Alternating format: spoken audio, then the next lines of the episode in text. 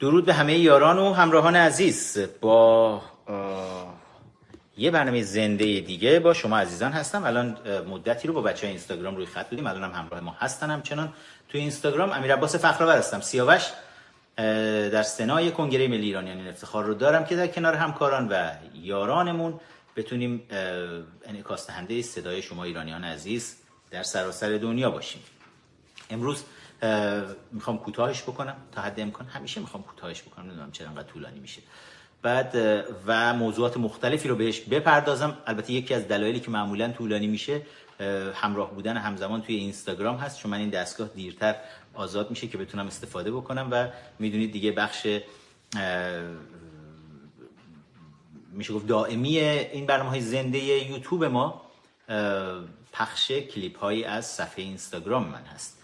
یه تشکرم بکنم از بر بچه های شبکه تلویزیونی Your Time TV که الان به صورت زنده دارن این رو پخش می‌کنن. بچه های اینستاگرام هم اگر اومدید این روی یوتیوب یا امکانش رو ندارید بیاید روی یوتیوب لطفا از طریق شبکه Your Time TV به صورت زنده برنامه رو می‌تونید اونجا دنبال بکنید.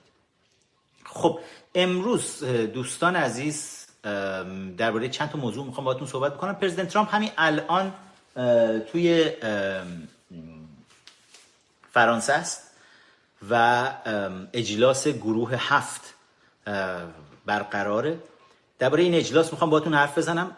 اون پشت پرده هایی رو که شما نمیشنوید و اتفاقاتی رو که نمی‌دونید چی شد که دفعه رئیس جمهور فرانسه به تک‌وتا افتاد امانوئل مکرون تا بخواد یه واسطه‌گری رو بکنه.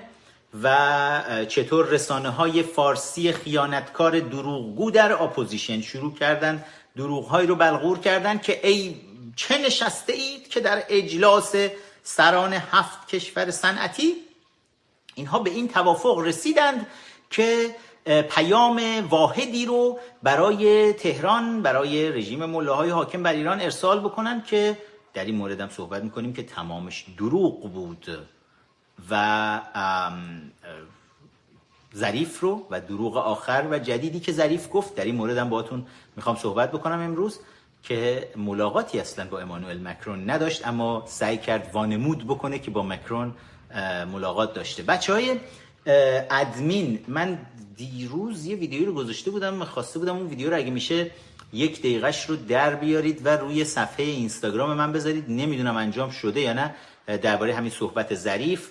که داره اشاره می‌کنه. اگر نه که من برم از روی ویدیوی اوریجینال بکشم بیرون و اون بخش رو نشون بدم. اینو لطفا بچه ادمین به من یه اعلامی بکنن که ببینیم داستانش به چه صورت است. بچه‌ای هم که همراه میشید توی یوتیوب فراموش نکنید لایک بکنید لطفا کامنت بذارید. لایک و کامنت های شما کمک می‌کنه تا ما بتونیم این حملاتی رو که ارتش سایبری داره دائم می‌کنه این حملات رو پشت سر بذاریم و این شبکه‌مون رو بزرگتر بکنیم. بعضیا میان توی کامنت ها ساندیس خورا فکر می‌کنن ما مثل خودشون هستیم. میان میگن آی که همه اینا برای اینه که شما درآمد داشته باشید. همینجا تا بچه اینستاگرام هستن و بچه یوتیوب هم هستن. اگه دقت بکنید ویدیوهای من وسطش آگهی بازرگانی و این حرفا نمیره. و هیچ درآمدی هم ازش دنبالش نیستیم که کسب بکنیم. یک وظیفه است وظیفه ای که 27 سال گذشته زندگی من پای این وظیفه و آرمان برای آزادی سرزمینم همه چیز رو در واقع گذاشتیم روی میز هزینه سنگینی رو تمام خانواده پرداخت کردیم خود من به کنار و می‌دونم که خواهیم رسید به ایران آزاد و دموکراتیک. و بر همین این وسط مسطا تبلیغ مبلیغ هم مثل خیلی دیگه که ویدیو میان می‌ذارن می‌بینین هر ده ثانیه یه دونه تبلیغ میاد روش میشینه تا بتونن پول در بیارن از طریق یوتیوب. ما از این چیزا اینجا نداریم. اگر هم احیانا یوتیوب یه وقتای خودش برای خودش تبلیغ می‌ذاره برای اینکه خودش می‌ذاره از ما اجازه نگرفته حتما. ولی و اینو داشتم می‌گفتم که لایک و کامنت های شما می‌تونه خیلی کمک بکنه. می‌تونه کمک بکنه. شبکه‌مون رو گسترش بدیم بزرگتر بکنیم. بچه های اینستاگرام توی کامنتاتون دوستای خودتون رو منشن بکنید تا حدی که می‌تونید دوست ها رو منشن بکنید توی کامنت هایی که توی پست های مختلف اینستاگرام می‌ذارید برام تا این شکلی بقیه هم بتونن ببینن بیان. و توی این بایکوت ای که مجموعه رسانه های دروغگوی فارسی زبان روی فعالیت های من و کنگره ملی ایرانیان گذاشتن با کمک شما مردم و شبکه های اجتماعی تونستیم که پوز همشون رو بزنیم تقریبا تحقیقا. موارد دیگه ای که صحبت می‌کنیم هفته گذشته من با شما من نامه لاریجانی رو به یزدی خوندم. و مقاله هم به انگلیسی نوشتیم که فردا این مقاله منتشر خواهد شد توی نیوز مکس و این من توی اون نامه هیچی که کلمه ای که به کلمات گوهربار آیت الله صادق لاریجانی آمولی لاریجانی اضافه نکرده بودم که. و فقط خوندم که نکبت و کسافت وجودی خودشون رو خودشون بتونن یه بار ببینن. و خیلی بهشون برخورد. خامنه ای اومد حتی فردای لایو هفته گذشته من بود اومد و سخنرانی داشت که گفت آره نکنید این کارها رو به همدیگه حمله نکنید. در شبکه های اجتماعی ما رو مسخره می‌کنن. معلومه که همشون هم دیگه نشستن پای حسابی برنامه های لایو ما و حسابی هم حرص می‌خورن. و در این مورد هم با هم دیگه یک کمی صحبت خواهیم کرد. یکی دو مورد دیگه هم هست موردهای حاشیه‌ای که به اونا هم خواهم پرداخت امروز از جمله دستگیری نوشین جعفری و اینکه پشت این دستگیری چه کسی نشسته. نوشین جعفری رو کی لو داد. و با کی داشت کار می‌کرد و چرا لو رفت و چه اتفاقاتی الان داره میفته اختاری که دائم ما به مبارزین و فعالین سیاسی داریم میدیم. بعضیا جدی می‌گیرن بعضیا جدی نمی‌گیرن و دوچار یک همچین گرفتاری هایی میشن. و همینطور احکام سنگینی که داره پرداخت میشه برای برخی از خبرنگارها فعالین سیاسی که همچنان از دی 96 داره احکام سنگین براشون صادر میشه. توی شرایطی که جواد ظریف با پر روی میره توی سوئد میشینه و میگه ما بهترین دموکراسی جهان رو داریم. و ما و روحانی میاد میگه که حالا ویدیوهاشو نشونتون میدم. روحانی میاد میگه که انتقاد از دولت و اعتراض به دولت هر کی بکنه باش برخورد نمیشه ما باش جایزه میدیم. چقدر پر روان می‌پردازیم به همه اینا تا حد امکان. می‌خوام خلاصش هم بکنم امروز. و یکی از دلایلی که و حالا با جواد ظریف هم یه مقدار صحبت دارم امروز البته. می‌خوام مستقیم با خود جواد بوشفک حرف بزنم. یکی دو تا سوال ازش می‌خوام بپرسم. توی این لایو حالا تو فرانسه احتمالا تو هواپیمای برگشت باشه به تهران دوباره امشب. داره الان سعی می‌کنه البته توی فرانسه ببینه می‌تونه کسی رو پیدا بکنه. دیگه دیر وقت شد نصف شب شد. فکر می‌کنم جز وزیر خارجه خود فرانسه کسی دیگر هم ندید. ولی می‌خوام چند تا سوال ازش بپرسم. شاید شاید ببینه شاید تو هواپیماش مثلا نشسته باشه الان لایو و نگاه بکنه. اما اینجا بارون بسیار شدیدی هم داره میاد که بذارید اصلا از از بچه های اینستاگرام من خدافظی بکنم. بچه اینستاگرام. به یزدان پاک میسپارمتون. بیایید روی یوتیوب بقیه رو همراه باشید اینجا. بحث خوبیه نمی‌خواید از دست بدید. یا اینکه برید روی Your Time TV و از اونجا به صورت زنده برنامه رو ببینید. اپلیکیشن هم داره Your Time TV. می‌تونید از اونجا هم دانلود بکنید اپلیکیشنش و به صورت زنده برنامه های این شبکه رو ببینید. بچه اینستاگرام فعلا بدرود. پاینده ایران. همراه باشید. یک لحظه اجازه بدید من اینستاگرام رو ببندم. دوستان در okay.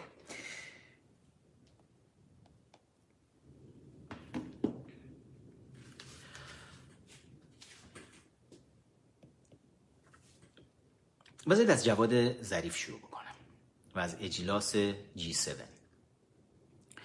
خیلی مختصر بهتون بگم مثلا G7 چی هست برای اونایی که نمی‌دونن برای بچه های جوونی که همراه ما هستن و درباره G7 نمی‌دونن.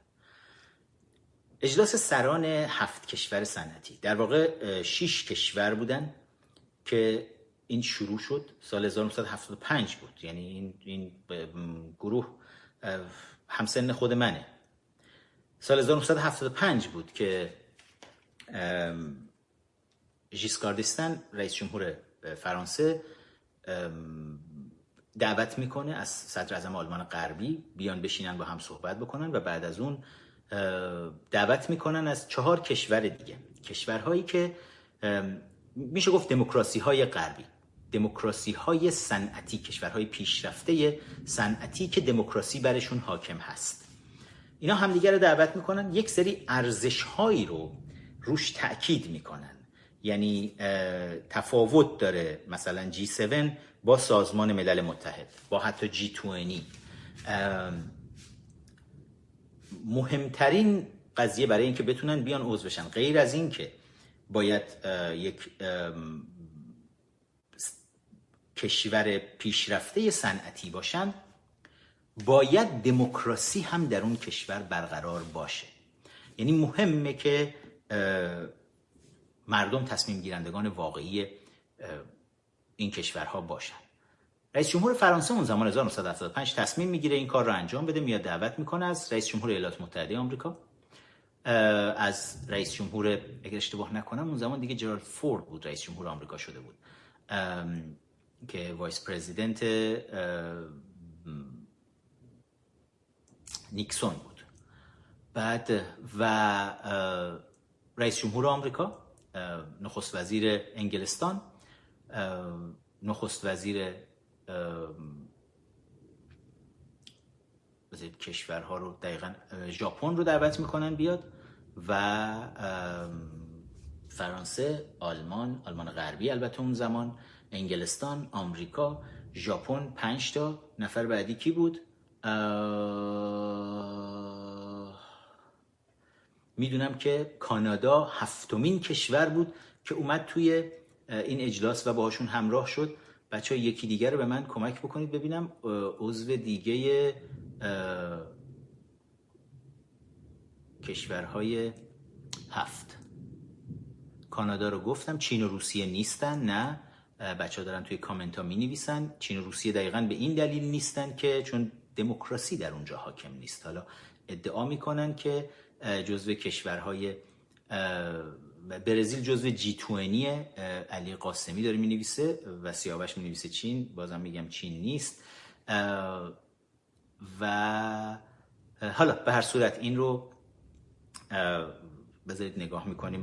با هم من یک بار چک بکنم که کامل بهتون بگم. چون اتفاقا فلسفه وجودی ژاپن رو هم گفتم.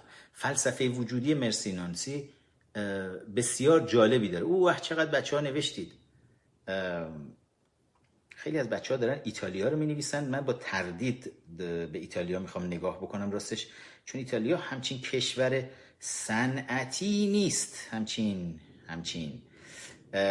ولی دارم می‌بینم که ایتالیا هم دعوت شده برای کشورهای صنعتی. خب بر صورت دوست داشتن ایتالیا رو هم داشته باشن و ایتالیا رو هم دعوت کردن که جزو اینها باشه. ولی واقعا کشور صنعتی نیست. اما این هم همه برمیگرده به تاریخچه قضیه. برمیگرده به 1975 1976 بود توی اجلاس دوم که کانادا هم درخواست می‌کنه بیاد با وساطت انگلستان. در واقع کانادا میاد عضو میشه و میشه هفتمین کشور. سال 1998 بود فکر می‌کنم. پس از فروپاشی شوروی در دور دوم ریاست جمهوری بوریس یلتسین که حالا روسیه فدراسیون روسیه شکل گرفته بود بعد از فروپاشی شوروی و یلتسین رئیس جمهور روسیه بود. در دور دوم ریاست جمهوری یلتسین بود که به درخواست خود یلتسین گروه G7 تبدیل به G8 میشه و در واقع یک بسته تشویقی به روس ها داده بودن. چون روسیه ابرقدرتی بود که فرو ریخته بود شوروی در واقع فرو ریخته بود و حالا می‌خواستن که ایزولش نکنن که بیفته توی گوشه دنیا و دوباره شیطنت بکنه و اینها. می‌خواستن ببینن آیا می‌تونن با دادن یک بسته تشویقی روسیه رو بیارن شاید به سمت دموکراسی سوقش بدن. اینا همه 1998 دو سال قبل از اینی که پوتین هستن بیاد روی کار در روسیه. بعد از اینکه پوتین که یکی از افسران سازمان امنیت شوروی بود به قدرت می‌رسه عملا روسیه رو نه فقط به سمت دموکراسی هدایت نمی‌کنه بلکه میچرخونه و به سمت یک دیکتاتوری خطرناکی می‌بره. و تا سال 2014 یعنی از 1998 تا 2014 بود که تحمل کردن سران هفت کشور صنعتی حضور عضو هشتم رو روسیه رو. اما حمله روسیه به خاک اوکراین و زمیمه کردن شبه جزیره کریمه به روسیه بهانه‌ای به دست جی 7 داد که خودشون رو از شر روسیه خلاص بکنن چون ارزش هایی که اصلا این گروه براش تشکیل شده بود که اصلی ترینش بحث دموکراسی و حقوق بشر بود احترام به حقوق بشر.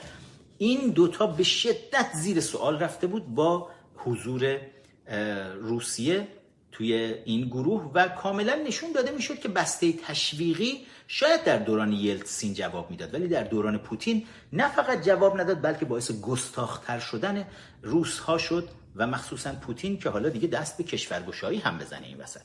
و از 2014 به بعد جی 8 دوباره به جی 7 اوریجینال خودش برگشت. اما کاری که این گروه می‌کنه خب ما اجلاس سازمان ملل متحد رو داریم سران 20 کشور صنعتی رو داریم. حالا این هفت کشور داستانش چی است؟ یک جورایی عملا تصمیمات بزرگی رو برای دنیا می‌گیرن توی این اجلاس. برای اینکه هفت کشوری هستن که با گردش مالی بسیار بالا و قدرت اقتصادی و نظامی خوبی که توی این گروه وجود داره. می‌تونن تصمیم گیرنده اصلی تو صحنه های بین المللی باشن. عدم وجود چین و روسیه توی تصمیم گیری های این گروه بسیار کمک بزرگی بوده. برای اینکه عملا سازمان ملل متحد این روزها به ویژه شورای امنیت سازمان ملل متحد که قرار بود یک جایگاهی باشه برای دفاع از مردم شاید بیپناهی که در دنیا اسیر دیکتاتوری ها میشن اسیر جنگ ها میشن. ولی هر بار که دنیا خواست بیاد از طریق شورای امنیت سازمان ملل اقدام بکنه بره کاری رو انجام بده با وتوی چین و روسیه مواجه شد. و عملا چین و روسیه حضورشون در شورای امنیت سازمان ملل متحد شورای امنیت سازمان ملل متحد رو کاملا به یک ارگان بی اثر در دنیا تبدیل کرد. چین و روسیه دستاندازی های خودشون رو به کشورهای مختلف دنیا دارن و سعی می‌کنن تا حد امکان هم هی بیشتر و بیشتر کنترل خودشون رو توی بخش های جدیدی افزایش بدن. برای نمونه مثلا چین با شرکت هواوی اومد وسط و سعی کرد بازار تلفن رو تلفن همراه رو و محصولات حالا الکترونیکی رو به دست بگیره. چجوری می‌تونست چینی ها می‌تونستن این کار رو بکنن؟ اینا اومدن تارگت کردن کشورهای آفریقایی رو کشورهای آسیایی رو کشورهای آمریکای جنوبی رو کشورهایی که حقوق پایه های کمتری رو مردم دارن. درآمدهای کمتری رو دارن و با تولید محصولات ارزان اما بیکیفیت چینی عملا تونستن بیان چون همه می‌خواستن تلفن های هوشمند دستشون باشه و می‌تونستن مثلا با یک سوم یک چهارم قیمتی که یک آیفون رو می‌تونن دست بگیرن یک تلفن چینی رو دست بگیرن. و این شکلی تونست بخش بزرگی از بازار دنیا رو بیاد تصاحب بکنه. همین محصولات در بوداغون چینی که مطمئنم ایرانی ها داخل کشور باش خیلی مواجه هستن و می‌دونن که چه خبر هست. و چینی ها اومدن یه جورایی وانمود کردن. این خب یکی از میشه گفت یکی از هنرنمایی های سیاسی پرزیدنت نیکسون بود که دروازه های چین رو برای تغییرات باز کرد. و شاید تصور دنیا این بود که اگر حزب کمونیست حاکم چین بیاد و پیشرفت دنیای غرب رو ببینه اون وقت میاد در برابر خواسته مردم خودش تسلیم میشه و یک حکومت دموکراتیکی رو خواهیم دید تعدد احزاب رو خواهیم دید اونجا و این بحث نقض حقوق بشر نقض گسترده حقوق بشر به پایان خواهد رسید توی چین ولی یک اشتباه بود.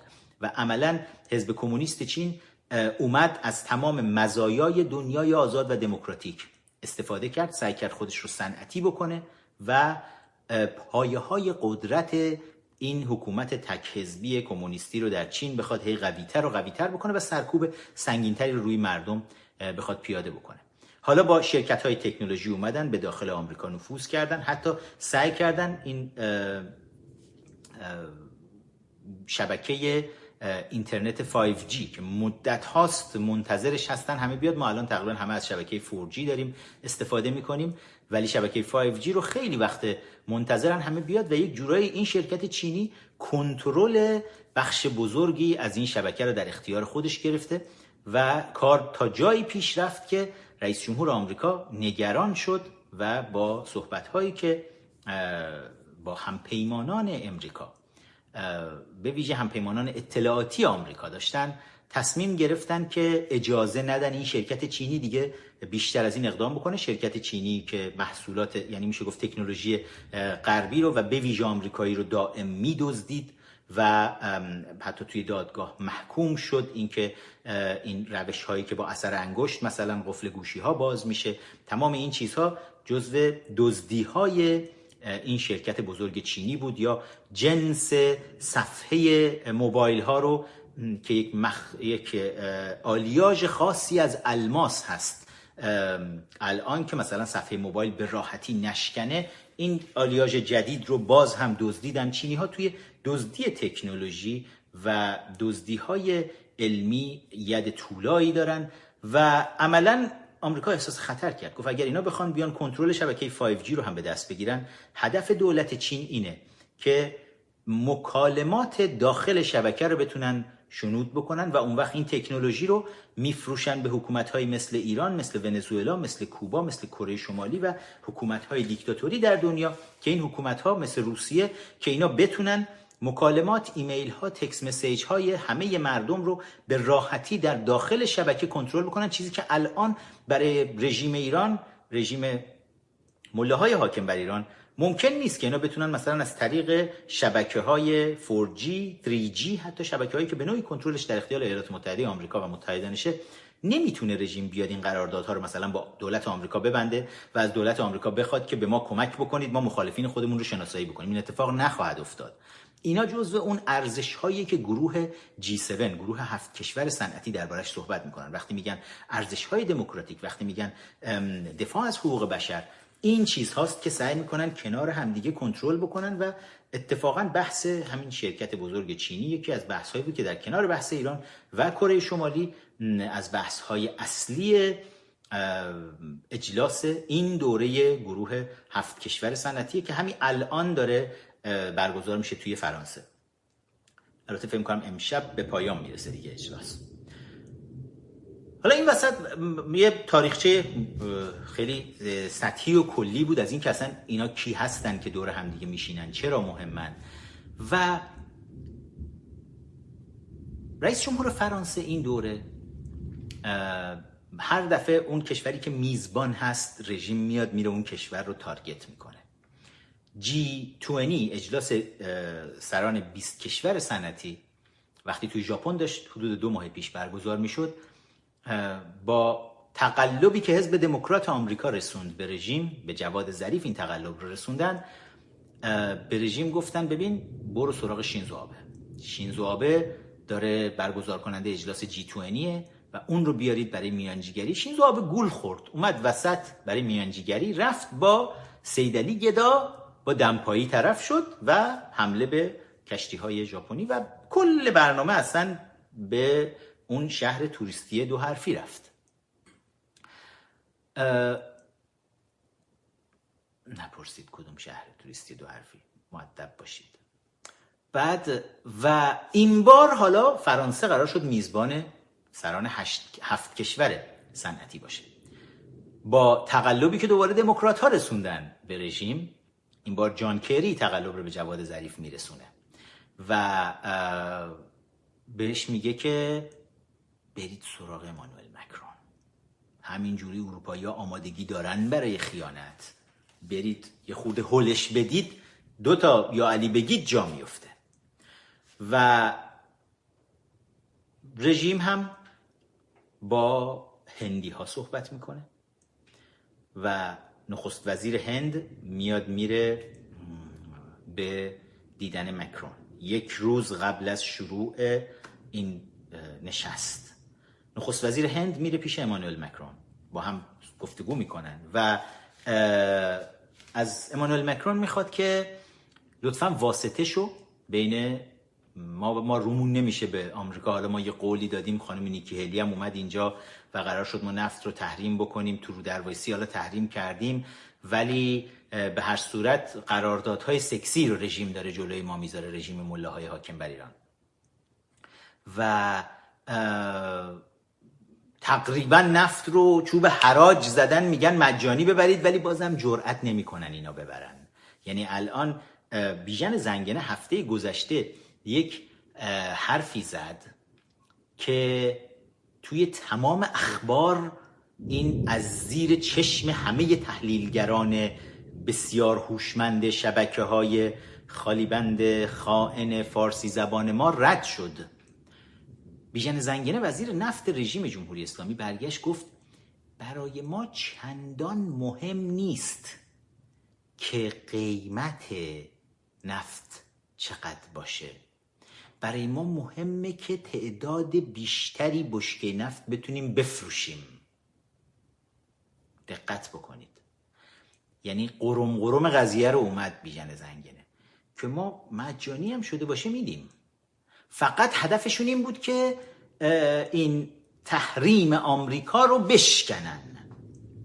و به هندی ها قول نفت تقریبا مجانی رو دیگه دادن. هند دید درست مجانی بره دست بزنه داغ میسوزه. آمریکا نشسته اینجا و داره همه چیز رو از نزدیک مرور می‌کنه. و الان این نفتکش بدبخت در بدر از اینجا مونده از اونجا رونده آدریان دریای یک یا همون گریس یک که از جبل و تارق اومد بیرون همینجوری تو دریا داره دور خودش میچرخه التماس همه بنادر دنیا داره می‌کنه. هیچ بندری حاضر نیست اجازه بده این نفتکش بیاد بره اونجا پهلو بگیره. همینجوری فقط هی داره میچرخه. همینجوری روی دریا داره میچرخه. رژیمی که قبلا بهتون گفتم روزی دو میلیون بشکه نفت رو در طول چهل سال گذشته داشت میفروخت. حالا برای دو میلیون بشکهش روی یک کشتی گذاشته همینجوری در بدر دنیاست. و برای اینکه هیچ کشوری حاضر نیست با آمریکا سرشاخ بشه. یه چیزی رو می‌خواستم امروز تو صحبتم بگم. بذارید اینجا حالا جاش هست بگم. میگن با آمریکا سرشاخ بشه. من زیاد اهل ضرب المثل و شعر و این چیزهای فارسی نیستم. میگم اینا بیشتر ما رو از حرکت رو به جلو باز داشتن تا اینکه کمک بکنن حرکت رو به جلو داشته باشیم. ولی خداییش حافظ رو نمیشه نادیده گرفت یه شعری داره که میگه مثل ولایتی نشیم الان شعر رو چون تریاک می‌زنه میاد از با منقل سیدلی میاد نمی‌تونه یه شعر رو کامل بخونه. میگه آسایش دوگیسی دوگیتی تفسیر این دو حرف است. با دوستان مروت با دشمنان مدارا. یه خود به این فکر بکنید ببینید واقعا چقدر فیلسوف بزرگی بود حافظ. که میگه که می‌خواین آرامش داشته باشین با دوستاتون مروت داشته باشین جوون مردی داشته باشین. دوستی کنین باهاشون. نامردی نکنین خیانت نکنین. با دشمناتون هم مدارا کنین. رژیم اسلامی حاکم بر ایران دقت بکنید. با دشمنان ما مروت می‌کنه. با دوستانمون جدال. یعنی اصلا هیچ منطق بین المللی هم جور در نمیاد. دشمنان ما چین و روسیه مخصوصا روسیه که بدترین بلاها رو سر ایران ما آورده. توی تاریخ هیچ کشوری به اندازه روسیه به ما ضربه نزده.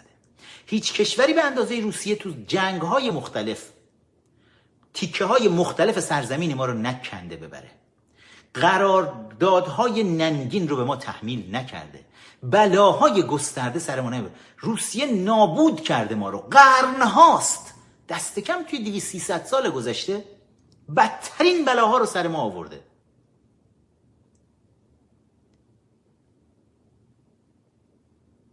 مسلمانان به ما حمله می‌کنن. همه چیز ما رو نابود می‌کنن. بدترین بلاها رو به سر ما میارن. حالا اونو می‌ذاریم تو تاریخ. این که دیگه دم دستمونه که روسیه رو داریم می‌بینیم که.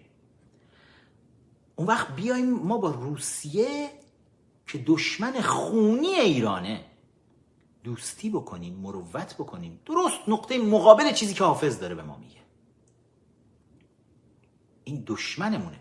بعد با دوستامون همپیمانامون ایالات متحده آمریکا کشورهای مثلا دموکراسی های غربی اسرائیل اینا متحدین ما هن. آمریکا بهترین دوست ما بوده. اسرائیل بهترین دوست ما بوده.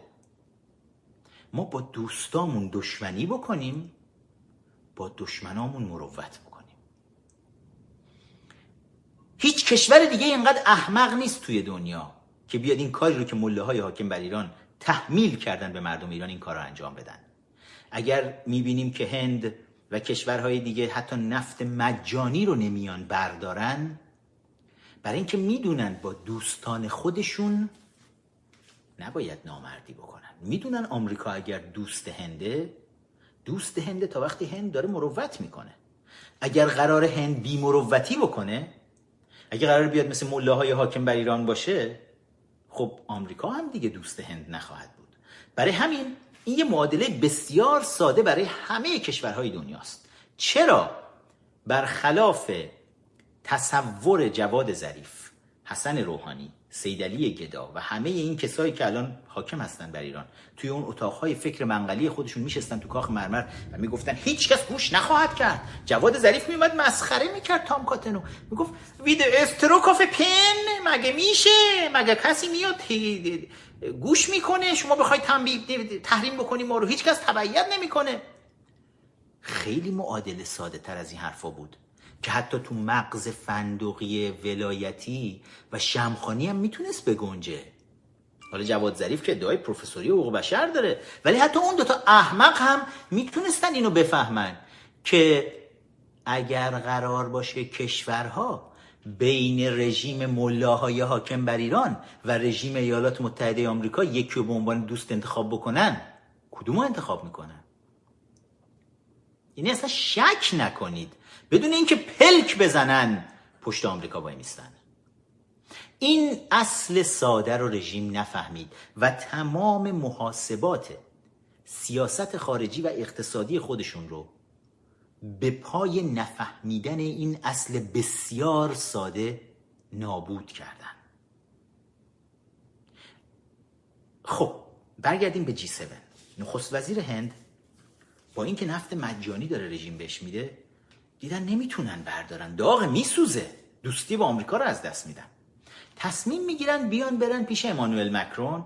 به مکرون بگن ببین ما خودمون یعنی سر مکرون کلا گذاشتن. دیدن آدم بی تجربه یه تازه اومده تو دنیای سیاست چیزی هم نمی‌دونه زیاد و اینا. بذار یه جوری سر این کلا بذاریم.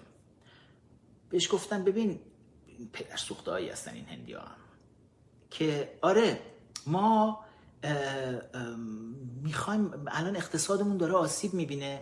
میشه شما بری واسطه بشی به آمریکا بگی پرزیدنت ترامپ که داره میاد اینجا بهش بگی که یه بسته پیشنهادی بذاری جلوش که تو این بسته پیشنهادی ما بتونیم نفت بخریم. هند مثلا چینم ببندید گل ما. هند و چین اینا نفت بخرن از رژیم. به جاشم رژیم قول میده.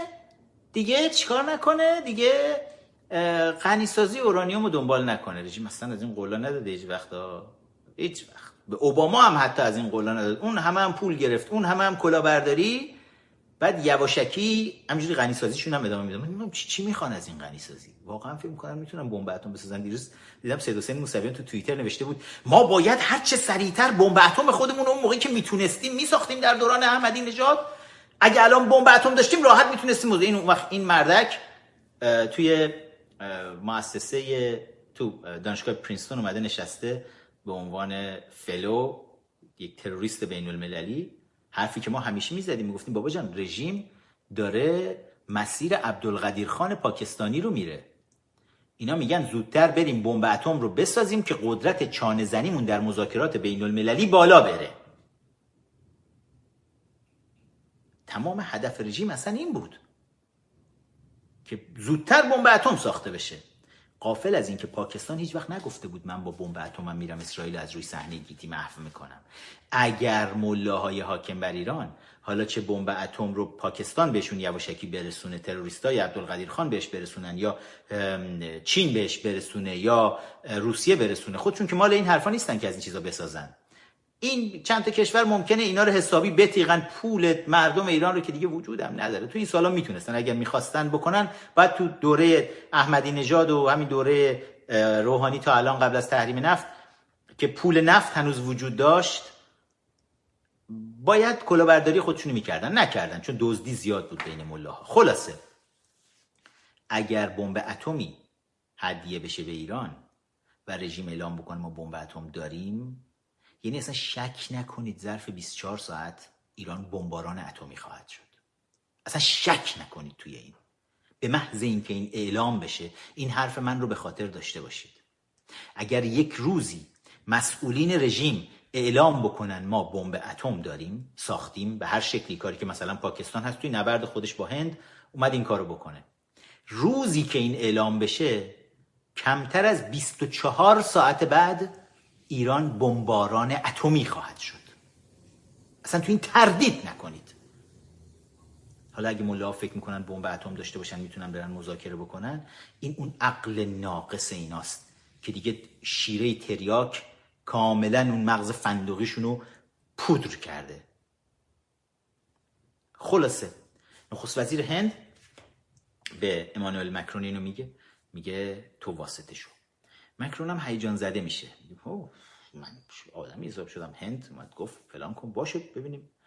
بگید پاشه یکی از ایران بیاد. ظریف بودو بودو جواد بوشوک پرید تو هواپیما. لیست لیست تمام داخل این هواپیمای دولت اسلامی حاکم بر ایران رو یعنی آب دهن کرده بود. از بس همه در دیوار هواپیما رو لیست زده بود تمرین می‌کرد چطوری بیاد پاچه های امانوئل مکرون الان لیست بزنه. خیلی هیجان زده بود جواد بوشفک. اومد رسید فرانسه و رسید فرودگاه. بذارید نگاه کنیم ببینیم تو فرودگاه چه خبر شد ببینیم کسی رفت دیدنش معمولا رسم وقتی که یک مسئولی از یک کشوری میره تو یک کشور دیگه یک تیم استقبال کننده رسمی میاد. ببینیم برای جواد بوشوک تیم استقبال کننده رسمی فرستادن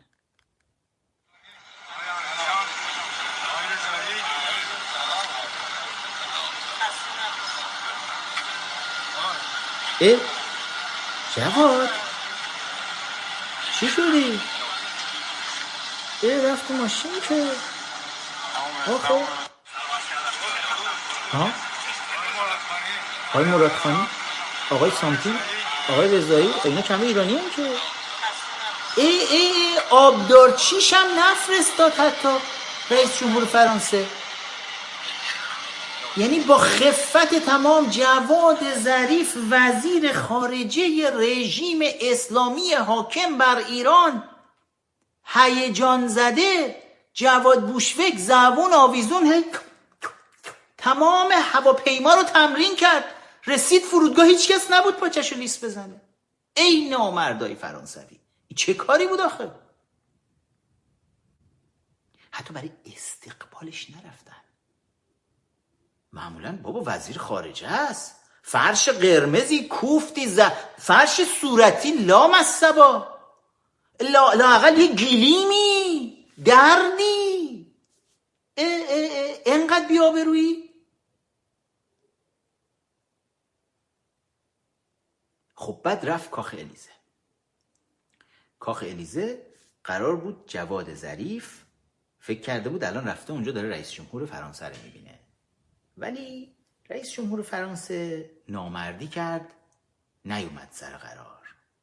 منابع مبسقی در دولت فرانسه اعلام فرمودن که جواد ظریف به حضور پذیرفته نشد توسط رئیس جمهور فرانسه. هول کردن اینا. بابا رئیس جمهور فرانسه یک کلمه گفت گفت آقا ما یه پیشنهادی دریافت کردیم. حالا شاید بتونیم بریم واسطه بشیم. بودو بودو شما پریدین اومدین صبر می‌کردین. ما وقت بذاریم براتون. لام از سبا فرش قرمز رو بیاریم بندازیم. و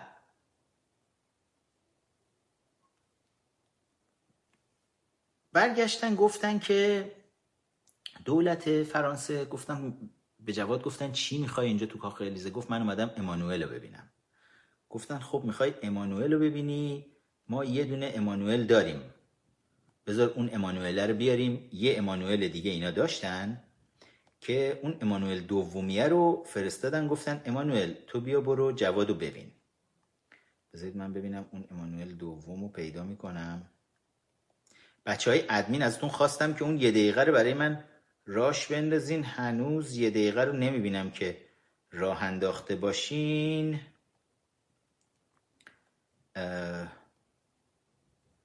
ولی بذارید از روی اوریجینال نشونتون بدم. اینجا رو نگاه کنیم با هم.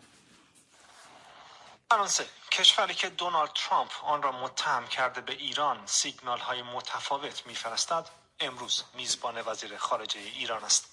دیداری کم سابقه میان یک رهبر غربی و یک مقام رسمی ایرانی. بی بی سی خالی بندر قبل از نشست سه روزه گروه هفت گروهی که میانشان اختلاف کم نیست از جمله تفاوت دیدگاه و روی کرد در مورد برنامه هسته ایران. بازی ظریف دیپلماسی فرانسه در کشور ظریف دیپلماسی فرانسه. بی بی سی مکرون در ماه اخیر دوبار مشاورش را به تهران فرستاد. این چهره امانوئل بون تلاش سخت اروپا برای حفظ برجام. توافقی که از نظر آمریکا فهمیدین چی شد یه لحظه؟ ظریف رفته بود تو کاخ الیزه گفت من اومدم امانوئل رو ببینم. گفتن بابا جون کدوم امانوئل رو می‌خوای ببینی؟ گفت همون امانوئل دیگه. گفتن ما یه امانوئل دیگه داریم بیا اونو بهت نشون میدیم. یه آقای به اسم امانوئل بون که از دستیاران امانوئل مکرونه. بعد ظریف هم گفت خود اون امانوئل اصلیه نیست یعنی گفتن نه اون نیست. ولی این یکی هم می‌تونه دوستت باشه. می‌خوای با این صحبت کنی؟ گفت باش حالا این امانوئل بیاد من بعدا یه عکس فتوشاپ می‌کنم می‌ذارم بالا. بعد ببینیم ظریف در این مورد چی میگه درباره همین دیدارش. گوش کنید. می‌خوام پدر سوختگی و کلاهبرداری اینا رو ببینید و مالکشی بی بی سی رو برای مالکش اعظم. ببینید. تهران کمجان وزیر خارجه ایران پس از دیدار با امانوئل مکرون پای صحبت آژانس فرانس پرس نشست. پرزیدنت مکرون made some پرزیدنت مکرون و پرزیدنت روحانی ظرف هفته های اخیر تلفنی با هم حرف زدن. هدف این گفتگوهای بود که بهشون میگن که بهش میگن تو ملاقات کردی با پرزیدنت مکرون بعد برمیگرده میگه پرزیدنت مکرون و پرزیدنت روحانی ظرف هفته های اخیر تلفنی صحبت کردن. پس این این کلک های بیتوین دلاین موله ها رو همیشه داشته باشید خودش ندیده مکرونو. داره میگه مکرون تلفنی با روحانی صحبت کرد. بقیهشو بشنویم. ببینن چطور میشه برجام رو با کمک اروپا و اجرای تعهداتشان حفظ کرد. پرزیدنت مکرون پیشنهادهایی به پرزیدنت روحانی دادند و به باور ما دو طرف در مسیر درستی هستند. هرچند قطعا هنوز کار داریم. امروز گفته بود پرزیدنت مکرون پیشنهاداتی به پرزیدنت روحانی پای تلفن دادن که برای نجات برجام که ما پس با تو ملاقات نکرد. کلا بردار ظریف. چیکار کردی؟ لامصب. حالا آبروریزی رو چجوری جمع می‌کنی؟ بذار ببینم. داشتیم. آقای مکرون حالا با شریکان اروپایی و دیگر طرف ها قرار است حرف بزنند تا ببینیم چه اینم که از تو. اخباره. همین؟ همین. پس مکرون قراره بره الان تازه مثلا صحبت کنه با شریکان. پس جواد ظریف ندید امانوئل مک... امانوئل مکرونو. یه امانوئل دیگر رو دید امانوئل بونو دید. بعد ببینم ببینیم رو توییترش چی نوشته. بچه توییتر گفتم از دست ندید. صحنه های خوبی رو تو توییتر از دست می‌دید. اگه نیستید تو توییتر رجیستر کنید بیاید رو توییتر ادساین فخرآور صفحه منه. بیاید و فالو بکنید لطفا. چیزای جالبی رو از دست می‌دید. الان می‌خوام یکی از اون چیزای جالب رو نشونتون بدم. جواد ظریف رفت رو توییتر خودش. این این توییتر جواد ظریفه دوستان. ببینید. خب اومد تو توییتر خودش. بذارید اینجا بزنیم با هم دیگه.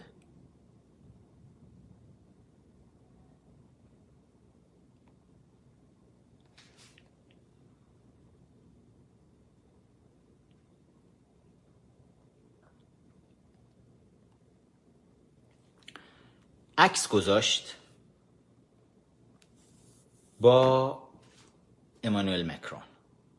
و نوشت که من با امانوئل مکرون ملاقات کردم. این مال دو روز پیشه. عکس رو گذاشت که ملاقات کردم. و این روی توییتر خود جواد ظریفه و عکس های دیگر رو هم اینجا می‌بینید. مکرون انگار باش ملاقات کرده بوده پس دیگه. بعد اتفاقی که میفته اینه که ما داشتیم اونجوری میچرخیدیم توی عکسا دیدیم که این عکس چقدر آشناه. این عکس به نظر میاد یه بار قبلا دیده شده. بذارید با هم نگاه کنیم. رسیدیم به این تصویر که دیدار جواد ظریف بوده با امانوئل مکرون سی جون سال 2017 به عکس نگاه کنید. عکسی که جواد ظریف از مذاکره دو روز پیش خودش با امانوئل مکرون گذاشته بود این بود. یعنی عکس سال 2017 خودشو آورد به جای عکس جدید گذاشت بالا. مچشو گرفتیم زدیم فوری بالا گفتیم هی چاخان. تو دوباره خالی بستی؟ انواع اقسام خالیاری که داری میبندی. برگشته بود رفته بود ایران. بعد شروع کردن دوباره تماس و بگیر و ببند و اینا و برگشتن زنگ زد به رئیس جمهور به وزیر خارجه همتای خودش توی فرانسه که آقا اون بسته پیشنهادی که گفته بودین میشه بسته رو یه بار دیگه ما بیایم ببینیم اونجا تو خود اجلاس سران هفت که نشستین؟ اونجا هم بیایم اجلاس رو ببینیم این بسته رو ببینیم و اینا. گفتن بیا که چند ساعت پیش هواپیمای جواد ظریف دوباره برگشت اومد رفت فرانسه. دوباره رفت فرانسه و این بار به رئیس به وزیر خارجه فرانسه برگشت گفت ببین آبروی من رفت. من یه عکس قدیمی گذاشتم بالا بی‌حیثیت شدم و میشه یه چند دقیقه جور کنی این کنار منارا نشستن توی این چیزایی. حالا بعد از ناهاری چیزی دور هم دیگه بشینیم که با امانوئل مکرون همه با هم یه جایی باشیم تو تصویر. و وزیر خارجه فرانسه میگه باشه بیا الان اینجا ما قرار بریم بشینیم داریم صحبت می‌کنیم راجع به همین تحولات و تصمیماتی که گرفته شده. اجازه بدید من اینا رو دارم یکی یکی میبندم که ترتیب نشستن کنار میز رو برای جواد بدن جواد یه عکسی بگیره. و بعد بیاد بذاره بالا بگه نه نه این امروز ما بالاخره ملاقات کردیم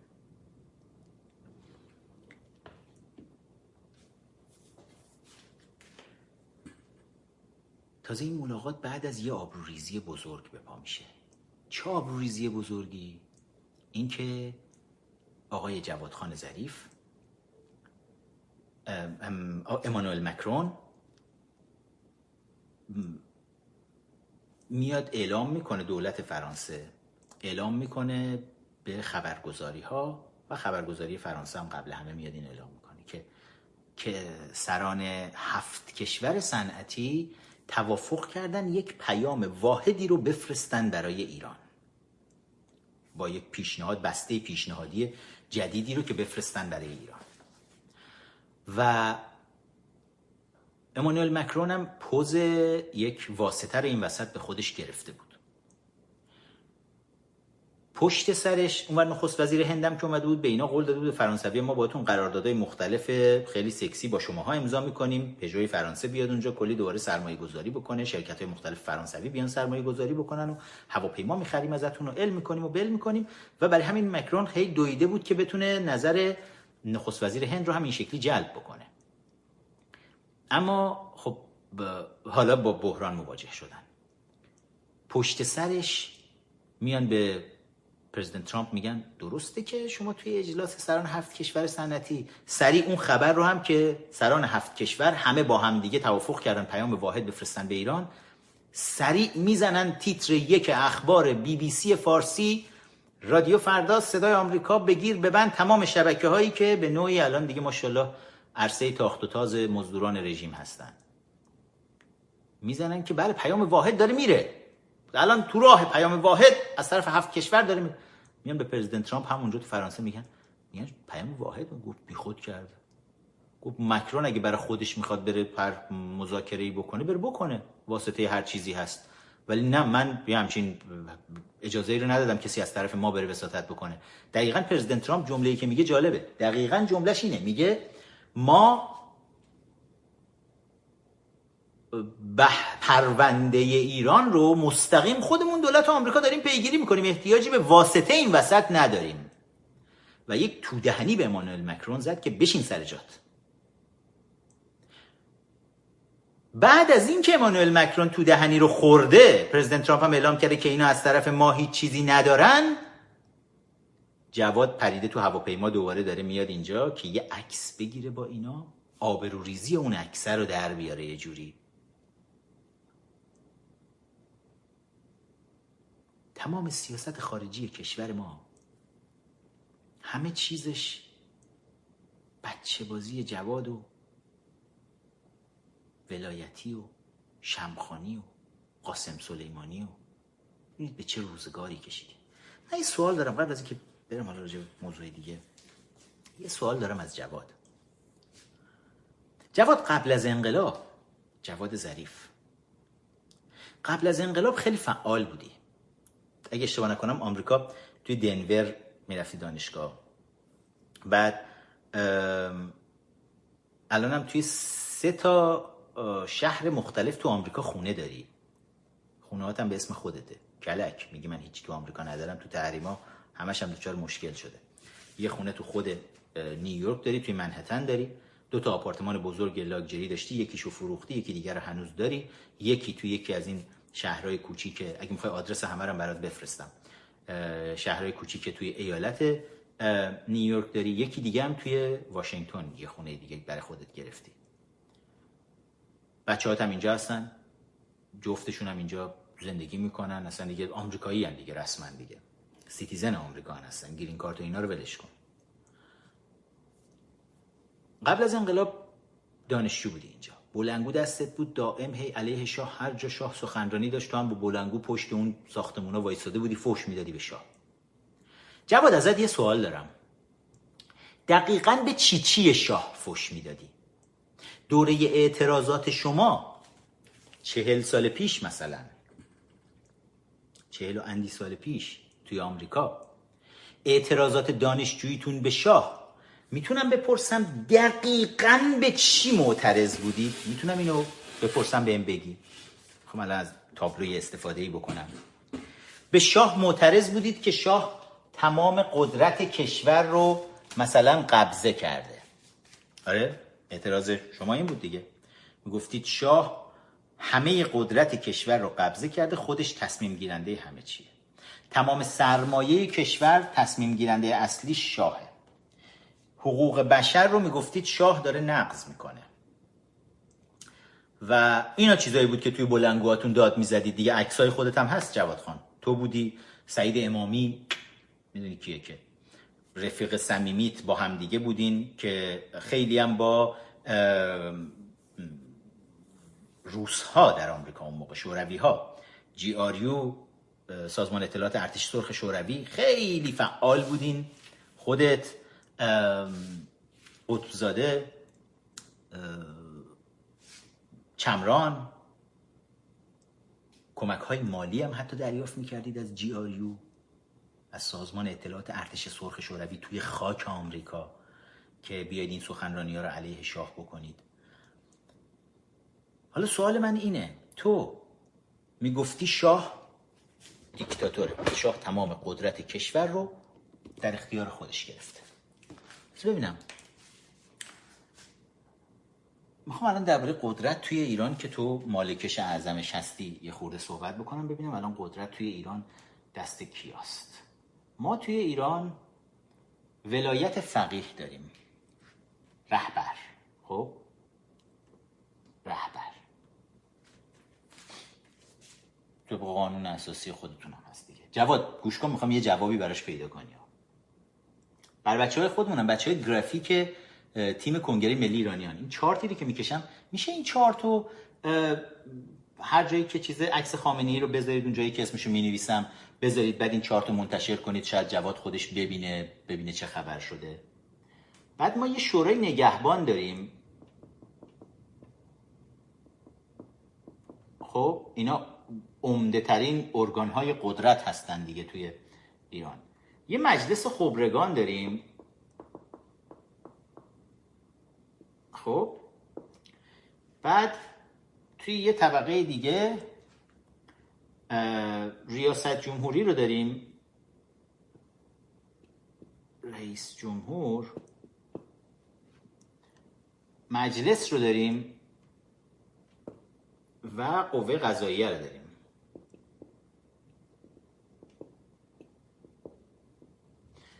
یه چیزای دیگه ای هم داریم. تو این سایت من می نویسم سپاه رو داریم.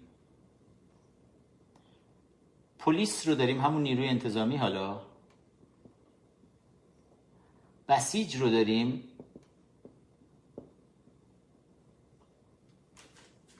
دیگه چی داریم؟ ارتش رو هم که همین بلا رو سرش به نوعی آوردید. بعد این ور چی داریم؟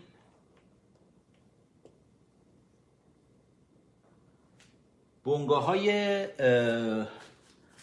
ببینم تصویر رو کامل می‌بینن همه. تمام بونگاه های اقتصادی رو هم بذاریم. مثلا حوزه های علمیه.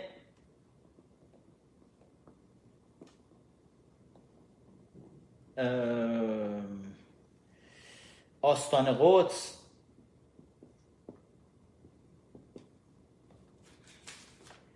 و نفت همه چیز آقا اصلا. خب. نه همه چیزای قدرت هست تو ایران دیگه. خب. به شاه معترض بودین جواد ظریف که شاه همه قدرت کشور رو دست خودش گرفته هیچ کس رو تو بازی نمی‌گیره. رهبر کشور کیه؟ من خلاصش می‌کنم. رهبر خامنه ایه خب؟ خه خر نیست خرفت نیست. این خه خامنی خب. بعد این مثلث رو تکمیل کنم اینجا براتون. شورای نگهبان چند نفرن؟ دوازده نفرن. دوازده نفر رو کی مشخص می‌کنه؟ شش تا فقیه و خ خ خ خ خ خ خب. شش تا فقیه و خامنه ای داره مشخص می‌کنه. پس همه خامنه ای هم. بچه عکس خامنه ای هم تو شورای نگهبان می‌تونید اینجا بذارید. چون شش تا حقوقدان رو هم خامنه ای مشخص می‌کنه.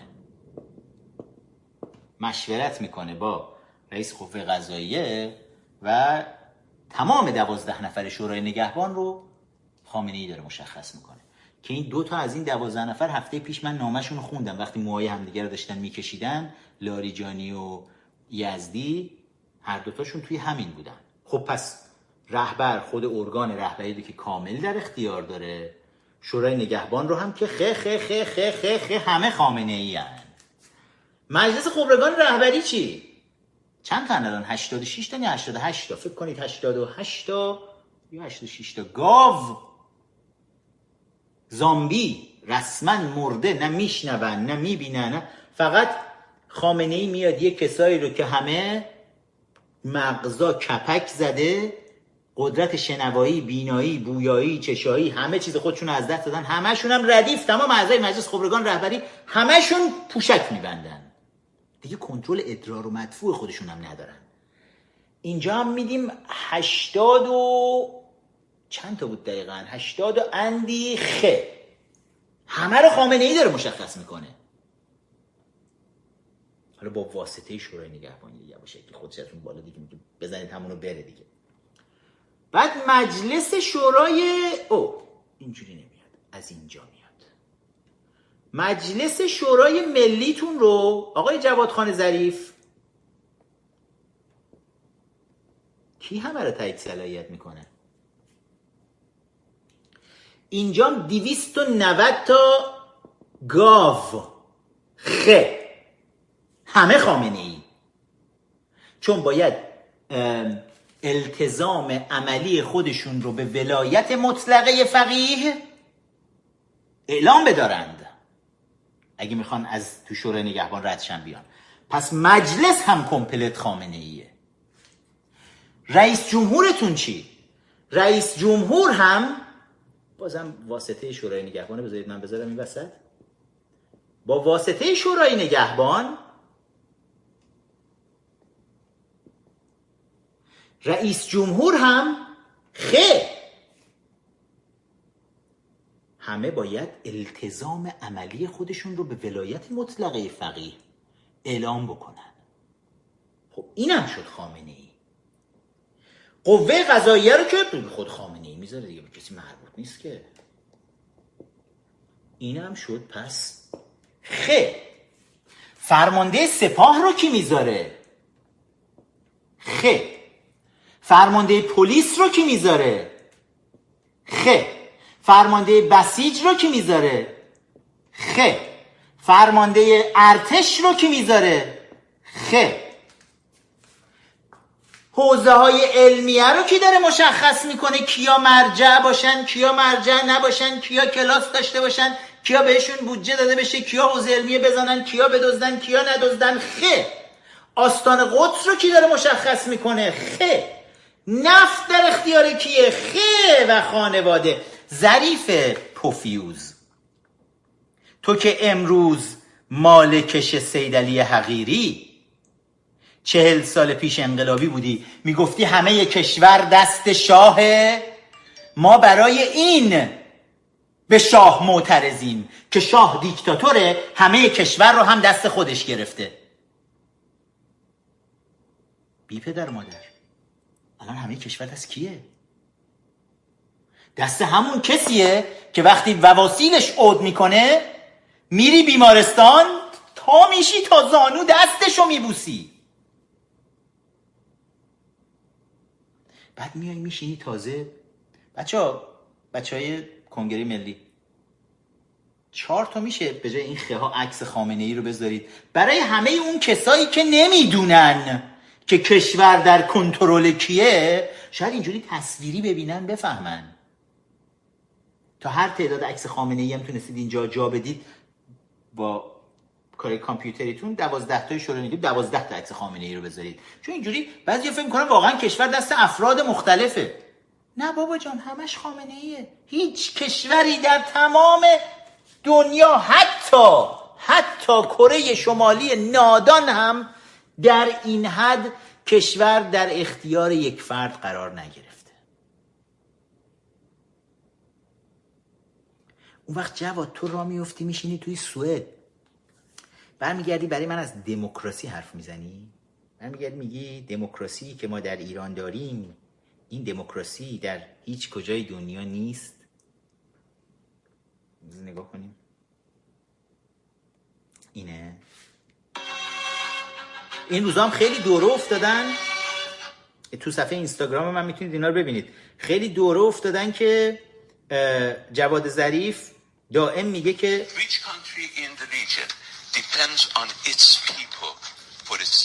میگه کدوم کشوری که تمام این منطقه به, مردم خودش تکیه کرده برای کاری که انجام میده؟ میگه فقط ایران میگه به خاطر اینکه یه عده دارن بیرون اعتراض می‌کنن الان. میگه میگه ما داریم مردم رو سرکوب می‌کنیم. میگه پس چطوری اگه ما سرکوبشون می‌کنیم چطوری این مردم به ما دارن دارن رأی میدن؟ چطور تو هر انتخاباتی 73 درصد دارن رأی میدن به ما؟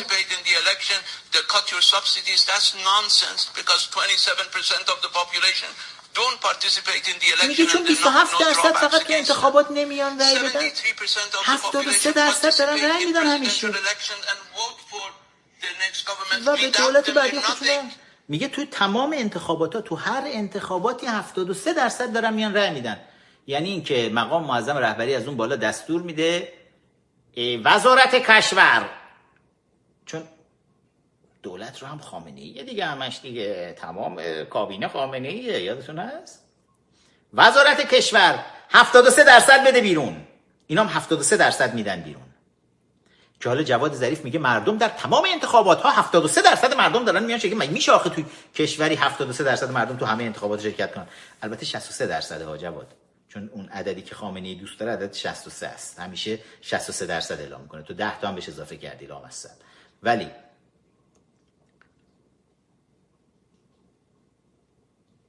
سه درصد فرمایشی یا به قول تو 73 درصد فرمایشی رو از ولی فقی دریافت می‌کنه که بعد بیاید پوزشو بدی بگی ما دموکراتیک ترین کشور دنیا هستیم. می‌تونی به من بگی یه بار دیگه دقیقا شاه مشکلش چی بود که تو این همه وقوق می‌کردی اون موقع براش؟ به خدا اگه بتونی بگی. بذارید خیلی سریع چیزهای دیگر رو یک نگاهی بهش بکنیم. جنگلای بکر عرسباران جنگلای بکر عرسباران توی آتیش سوختن و رژیم سربازای بیچاره ارتش و پلیس و اینا رو فرستاد که با بیل یه بار دیگه عکس رو نگاه کنید دقت کنید. بیل دستشون داد گفت برید با بیل آتیش رو خاموش کنید. حوزه های علمیه مثل زالو تمام بودجه های کشور رو میمکن. سیزده برابر ستاد نمی‌دونم بحران بودجه کل محیط زیست کشور. سیزده برابرش داده میشه به حوزه علمیه که من نمی‌دونم دقیقا function آخوند چیه. چه خدمتی داره می‌کنه به کشور که سیزده برابر سازمان حفظ محیط زیست در کشور باید اینا بودجه بگیرن هی دوره انگل تولید کنن آخوند تولید کنن وارد جامعه بکنن که فقط به جامعه آسیب بزنن. اون وقت وقتی که جنگلای بکر عرسباران داره میسوزه این همه گونه های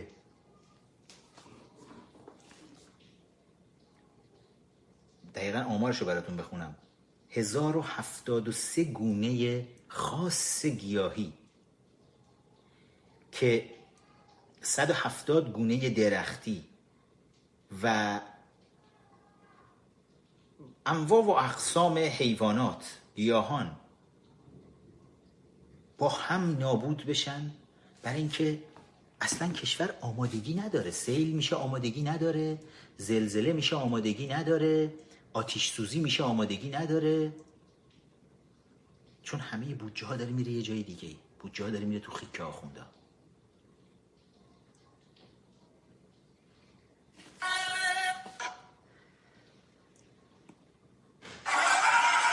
یه ویدیوی دیگه براتون گذاشته بودم بالا خیلی سریع بگم یک دو تا نکته دیگر رو بهش بپردازیم. ویدیوی ورزشگاه آزادی که بازی پرسپولیس بود. اومدن گفتن که آقا با زمان طولانی هی بستن همه چیز رو داریم پروژه های جدید گذاشتیم و همین گیت ورودیش بابا این دیگه یک تکنولوژی بسیار ساده به خدا بسپارید دست موزامبیکی ماداگاسکاری جایی براتون این تکنولوژی رو پیاده می‌کنه. میدن پولا رو می‌خورن می‌خورن می‌خورن میدن دست پیمانکاره چینی بیان براشون این چیزها رو بزن دریوان من میشه یه همچی دریوانشه؟ همجوری تماشاچی هم همه اون پشت موندن وبسایت ها خوابید هیچ کاری. وقتی همه چیز دزدی و بیمدیریتی تو همه جای کشور شاهد این آبروریزی ها هستیم.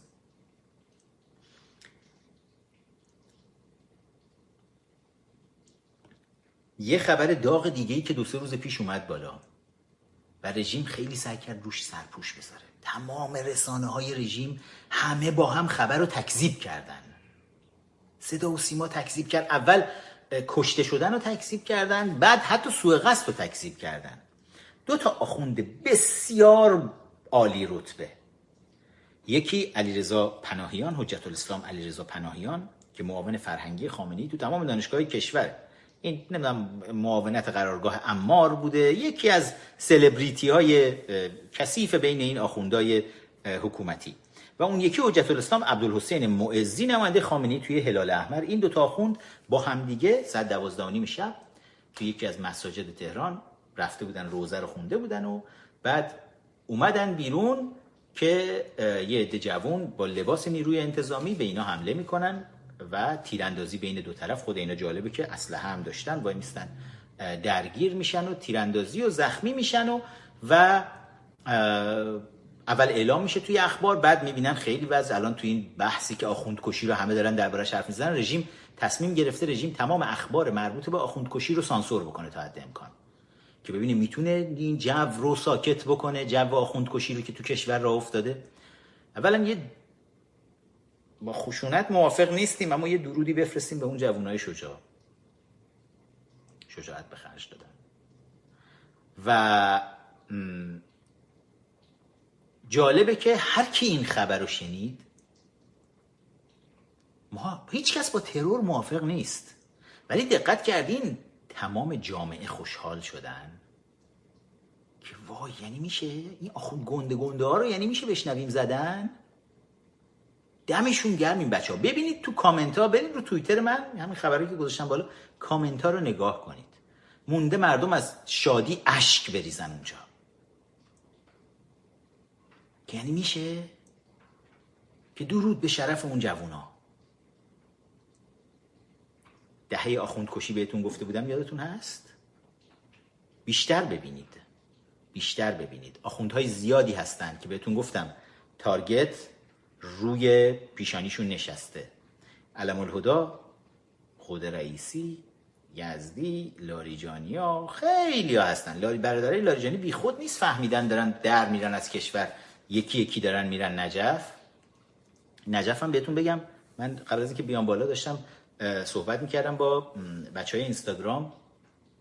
صحبت از این بود یکی از بچه ها داشت می‌گفت که تعداد زیاد حقوقای کارمندای دولت رو اون دوستمون که اومد بود رو خط خودش می‌گفت با تازه تمام مزایا و 15 سال سابقه کار و مدرک فوق لیسانسی که داره و همه این چیزا می‌گفت داره 4 میلیون حقوق می‌گیره. 4 میلیون در شرایطی که 6 میلیون حقوق درآمد ماهیانه زیر 6 میلیون زیر خط فقر اعلام شده توسط خود دولت. اون وقت کارمندای دولت تقریبا همشون به جز مدیران که همه فک فامیلای خود حکومتی ها هستن به جز مدیران همه کارمندای دولت زیر خط فقر غرق شدن. و این دوستمون داشت می‌گفت الان دیگه حقوقا رو دارن دائم کم می‌کنن. هی تورم کشور رو نگاه بکنید. هی داره همه چیز گرونتر میشه. بیکاری بیپولی هی داره بیشتر میشه. بعد تازه حقوق کارمندای دولت هم به که ببرن بالا تو شرایط تورم معمولا باید حقوق ببرن بالا. چند درصد باید اضافه بکنن دیگه وقتی تورم وجود داره. حقوق رو دارن هی می‌برن هی میارن پایین. بعد وقت روحانی چی میگه؟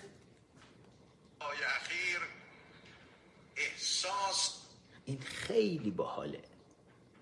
خیلی پر روه. یعنی این حسن فریدون پرروترین حسن فریدون تاریخی که باید اسمشو کنار جواد ووشوک توی گینس بنویسن. گوش کنیم چی میگه.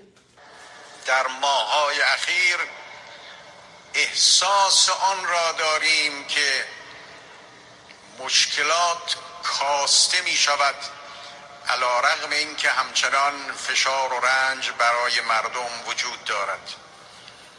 آمار دو ماهه اخیر ما و آمار دیروز مرکز آمار این واقعیت رو به ما نشان می دهد که در ماهای اخیر هم تورم ماهانه نسبت به ماه قبل کاهش پیدا کرده و هم تورم نقطه به نقطه این ماه نسبت به ماه مشابه سال پیش کاهش پیدا کرده چی شد؟ چی شد؟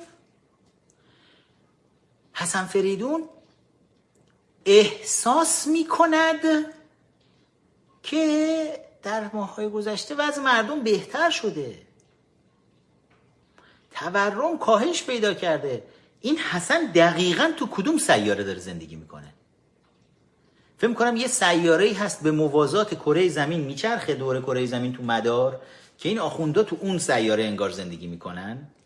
و این سیاره از طریق این چهار تا گل دسته مقعد خمینی وصلن به اون سیاره. میان هر وقت میرن تو مقعد میرن اینجوری از این گل ها میرن تو اون سیاره. تو اون سیاره یه حال هوای دیگه بهشون دست میده. این الان هم همینجا هستن. الان هم دقیقا تو همین حال فضای مقعد و گل دسته و سیاره هستن که یه بار دیگه اولش گوش کنید.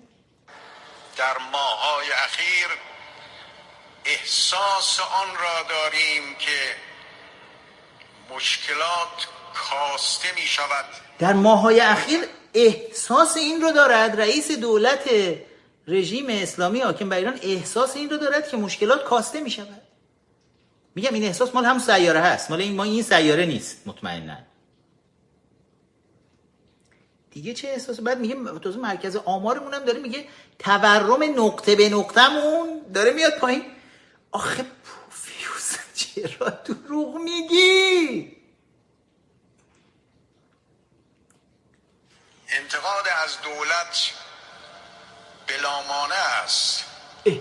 و حتی در دولت یازدهم و دوازدهم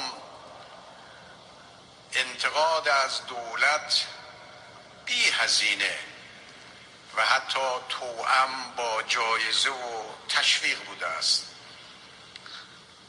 در این اشکالی نیست و ما از اون استقبال می‌کنیم چی شد؟ یعنی آخه انقدر پر روان انقدر بی هیان انقدر دریدن. آخوندا که تازه یه عده میگن بیایم بریم با اینا مبارزه مدنی بکنیم. خب بابا همین حرفا رو می‌زنی جوونا رو عصبانی می‌کنی اسلحه رو ور میداره میاد هر کی شکل تو باشه تو خیابون می‌کشه. هر کی آخوند باشه این لباس کلاهبرداری تنش باشه خب میان می‌زنن دیگه. خب همین دروغا رو میگین عصبانی می‌کنین مردمو. مردم که تو بدبختی و فقر و گرفتاری و بیپولی و بیکاری خودشون اسیرن. دیگه چرا دروغ میگی پوفیوز؟ چی گفت؟ میگه تو دولت یازدهم دوازدهم خودشو میگه. میگه هر کی به ما انتقاد کنه تازه بهش جایزه هم میدیم. ده ها هزار نفر رو که توی اعتراضات دی 96 و بعد از اون گرفتن بچه های دبیرستانی رو دو سال زیر سختترین شکنجه ها نگردشتن توی زندان میکشنشون.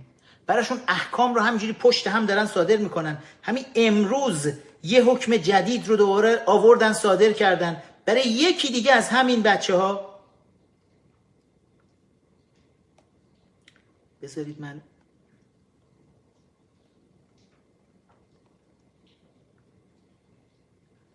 مرزیه امیری به ده سال و شیش ماه حبس 148 ضربه شلاق محکوم میشه. فعال دانشجویی روزنامه نگار تو روزنامه شرق کار می‌کرد. روزنامه شرق و من خیلی خوب یادمه. خیلی خاطره های زیادی از اون روزهای روزنامه های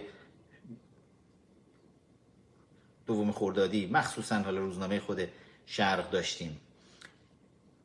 از بازداشت شدگان تجمع روز کارگر بوده. پرونده توی خود اعتراضات دی 96 هم داشته. 23 مرداد 148 ضربه شلاق محکوم میشه. خانم مرزی هم میری بعد اون وقت این دولت میاد میگه ما هر کی هم بیاد جای جایزتون شلاقه است. هفته گذشته تو نامه لاریجانی به یزدی براتون خوندم. افتخار رئیس قوه قضاییه در دوره تو روحانی. در دوره دولت تو. کیا دارن بازداشت می‌کنن این بچه ها رو؟ از دولت تو دارن بازداشت می‌کنن. وزارت اطلاعات نیرو انتظامی همه اینا. بازداشت می‌کنن میدن پرونده سازی می‌کنن براشون میدن دست قوه قضاییه افتخار آقای لاریجانی این بوده در سال 97 سال 97 رئیس جمهور کی بوده؟ تو حسن روحانی. میگه در سال 97 17 میلیون پرونده رو قوه قضاییه فقط تو یه سال پیگیری کرده. 17 میلیون پرونده. بعد تو میگی دولت ما خیلی خوبه. هر کی بیاد اعتراض کنه ما بهش جایزه میدیم. یه قاقالیلی اینجوری جایزه میگیم بیا 148 داریم شلاق بخور 10 سال زندان برو تو. تازه اگه خیلی خوش شانس باشی جایزه بهتون ندن که زیر شکنجه. مثل شیر محمد علی بکشنتون. علیرضا شیر محمد علی. خیلی بد خوش شانس چون جایزه های خیلی گران قیمتی رو این آخوندهای حاکم بر ایران پرداخت می‌کنن به مردم.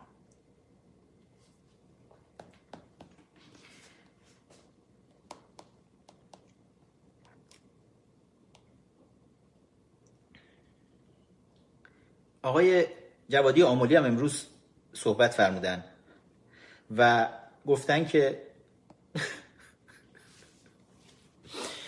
گفتن هیچ فرقی بین ترامپ و یزید نیست. خیلی ترامپ یزید. و در ادامه ایشون فرمودن که اختلاس ها و احتکارها دست خود مردم است جوادی آمونی دزد بزرگ جنایتکار قاتل اختلاسگر میفرمایند که اختلاس ها و احتکارها دست خود مردم ایرانه. بعد میگه ترامپ هیچ فرقی با یزید نداره. یزید می‌خوای ببینی؟ جوادی آمولی پاشو همین الان آینه بز جلو خودت یزید رو می‌بینی. کانال های تلویزیونی مختلف رژیم رو باز کن. یزید رو می‌بینی. خامنه ای این کانال خامنه ای اون کانال اون یکی نوکر خامنه ای این کانال نوکرش اون کانال. خب همین کارا رو می‌کنی. تو هم جوادی آمولی. یکی از اون کسایی هستی که تارگت اینجا الان نشسته. جرأت داری تو کوچه را برو بهت بگم جوونا چیکار می‌کنن باد. مال مردم رو بدزدین. شکنجهشون بکنین. زندانیشون بکنین. همه بلایی سرشون بیارین. به ناموسشون تجاوز بکنین. و تهش هم بگین این مردم بیچاره مال باخته اختلاسگر اینا هن؟ اختلاس ها و احتکارها مقصرش مردمن؟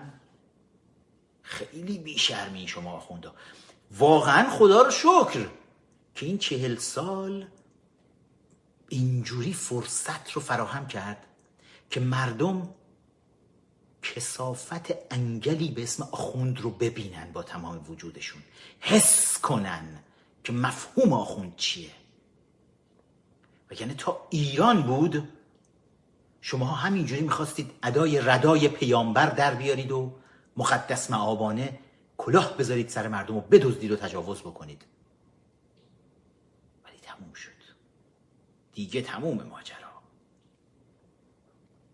ببینم از چیزایی که گذاشته بودم که براتون بگم.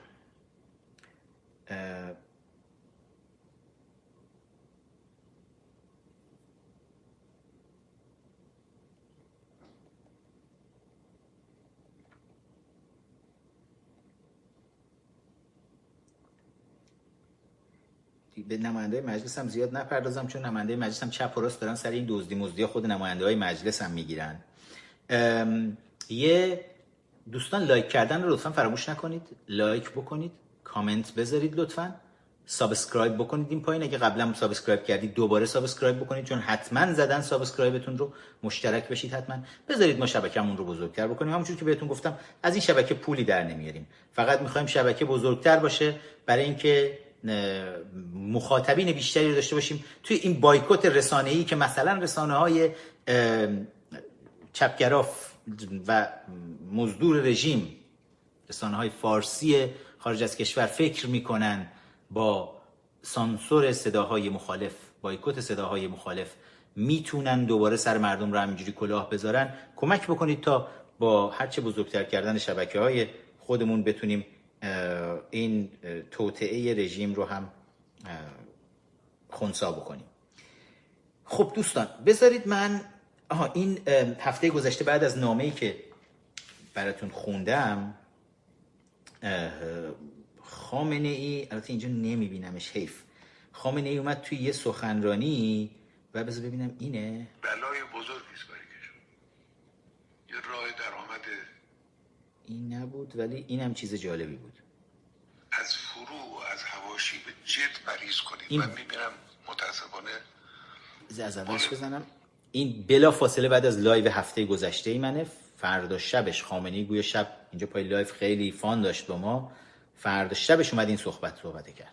از فرو از هواشی به جد مریض کنید. من می‌بینم متاسفانه مال امروز و دیروز هم نیست متاسفانه در قالب دوران ها ما دچار هواشی و فرو زیاد بودیم. حالا با پدید آمدن فضای مجازی و این هواشی که در فضای مجازی و اینا هست بیشتر هم این فرو و این هواشی و اینها زیاد میشه. از اونها هرچی ممکنه پرهیز کنید. دقت کردین؟ خامنه ای با بی بی سی مشکلی نداره؟ با شبکه های دیگه رادیو فردا صدای آمریکا اینا اینا مشکلی نداره. دائم دقت کردین ظرف ماهای گذشته دائم هی داره به شبکه های اجتماعی حمله می‌کنه. فضای مجازی شبکه های اجتماعی. بی بی سی ماشاءالله همه کارمنداش الان قراردادهای ساید دیل پشت پرده با خود رژیم بستن. چه پاراس یکی یکی هم داره میاد بالا. رژیم با اونا هیچ مشکلی نداره خامنه هیچ مشکلی نداره باشون. چون می‌دونه از طریق مسعود بهنود عنایت فانی عطا مهاجرانی از طریق اینا مثلا بی بی سی رو کامل خر خودشون کردن دیگه. خر مله های حاکم بر ایرانه. ولی شبکه های اجتماعی داره خامنه ای رو آزار میده. چون هیچ جوری نمی‌تونه کنترلش کنه. هیچ جوری نمی‌تونه ماها رو بخره. بعد عذابی داره می‌کشه از این شبکه های اجتماعی.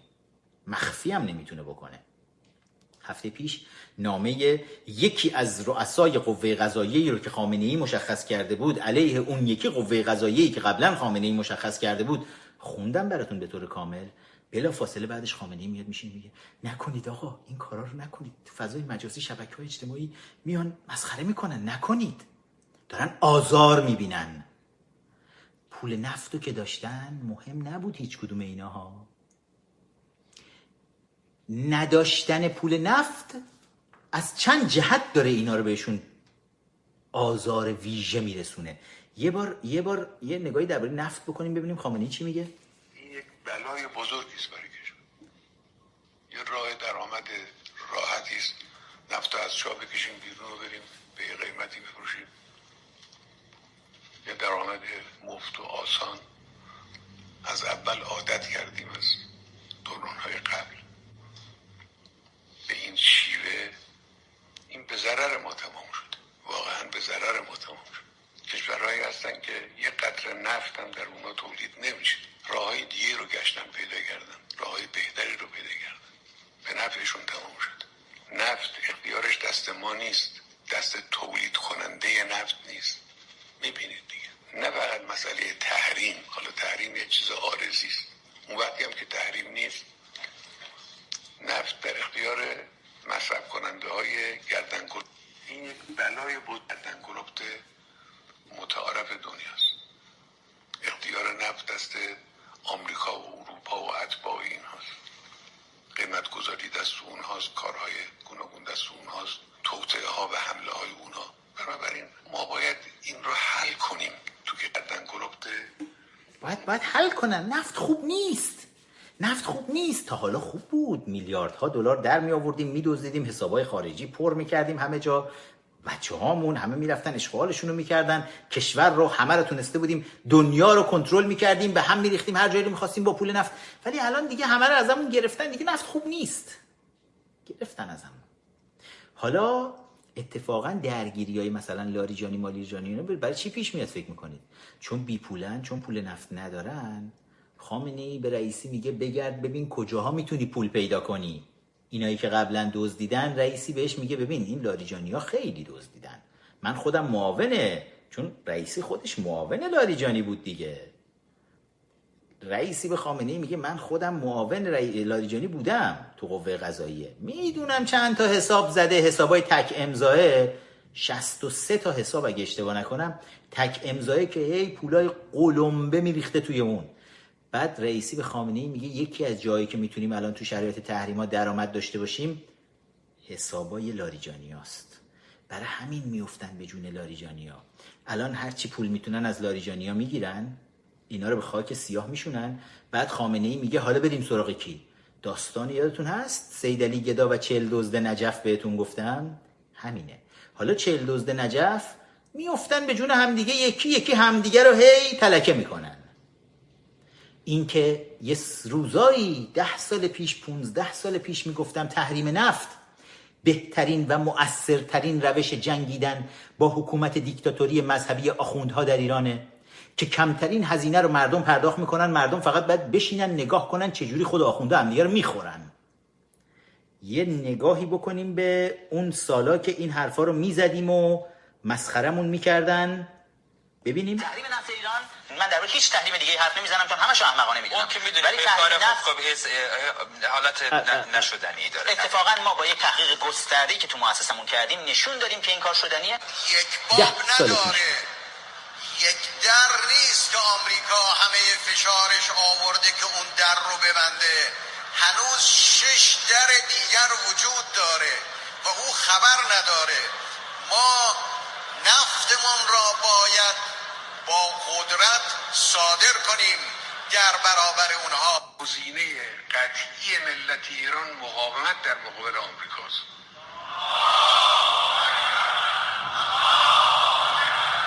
I mean, there are always ways of going around the sanctions. We have a PhD in that area. آخه اختیار نفت دست آمریکا و اروپا و اتباع اینهاست. قیمت گذاری دست اونهاست. کارهای گوناگون دست اونهاست. تو تحریم نفت ایران من در هیچ تحریم دیگه حرف نمی‌زنم. اینا که می‌گفتن ما می‌گفتیم نفت ایران تحریم نفت. پوستتون رو می‌کنه. می‌گفتیم سید علی یه کاریکاتور خیلی معروفیه. بچه ها اگه اون کاریکاتور رو دارید بذارید بالا. بس ببینم کجا داریم کاریکاتور رو. که همین بحث تحریم نفت بود و اینکه اون موقع شاید مال ده سال پیشه که از من کشیده بودن و خامنه ای که من داشتم می‌گفتم که سید علی بهت نگفته بودم زیر تحریم نفت میزایی؟ حالا زاییدی سید علی. سید علی گدا همه چیز تو از دست دادی همه چیز نداشته تو هر چی هم پول از مردم دزدیده بودی تو تمام این سالا. همین بلایی که رئیسی سرش الان دارین لاریجانی سرش دارین میارین. این همه از مردم پول دزدید قلمبه ازش دزدیدین. دقت کردی خامنه ای با خود تو هم دنیا همین کارو کرد؟ دیویست میلیارد دلار پول ایران رو پول مردم ایران رو هی تیکه تیکه از این ور دزدی دادی بیرون از اون ور دزدی دادی بیرون همه کار کردی باهاش قلمبه همه رو برات بستن. که از سیدلی حقیر دوباره به همون سیدلی گدای خودت برگشتی بدبخ رسم روزگاره. رسم روزگاره همه اینا. و نمی‌دونم اون کاریکاتوره رو داریم دم دست که بیارم براتون بالا. یه آخریش هم بذارید یه نکته بگم درباره اه،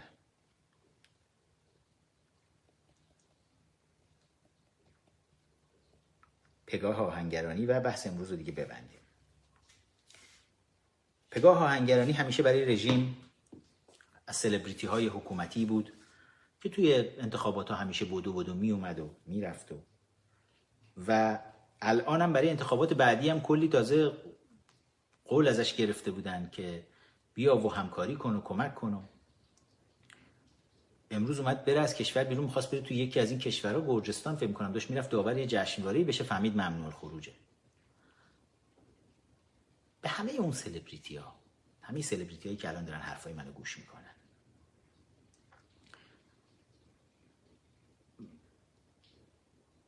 دست از خیانت بردارید. به خدا خیانتتون هیچ توجیهی نداره. همکاریتون با رژیم ملاها هیچ توجیهی نداره. آقا ما زندگیمون اینجوری میچرخه آقا ما فلان. وقتی زندگی همه مردم نمیچرخه چرا باید زندگی شماها بچرخه؟ که مالکشی رژیمم بکنین. یا حالا می‌خواید بچرخه؟ محمد گلزار شنیدم الان گروه صنعتی خودروسازی خودش رو به پا کرده. ممرزا گلزاری که با دفاع از مدافعان حرم مالکشیشو برای سیدلی را انداخت و اومد برنامه تلویزیونی گرفت. خودشو به زمین و هوا زد. بازیگر خوبی هم والا نیست. یه چیزی میگم به کسی نگید. ما تو دوره بازیگری کلاس های امین تارخ بازیگره خیلی بهتر از ممرزا هم داشتیم ممرزا گلزار. ولی ارزش داره واقعا؟ در خدمت دیکتاتور بودن پشت به مردم خودتون کردن ارزش داره این چیزا؟ فکر نمی کنم ارزش داشته باشه.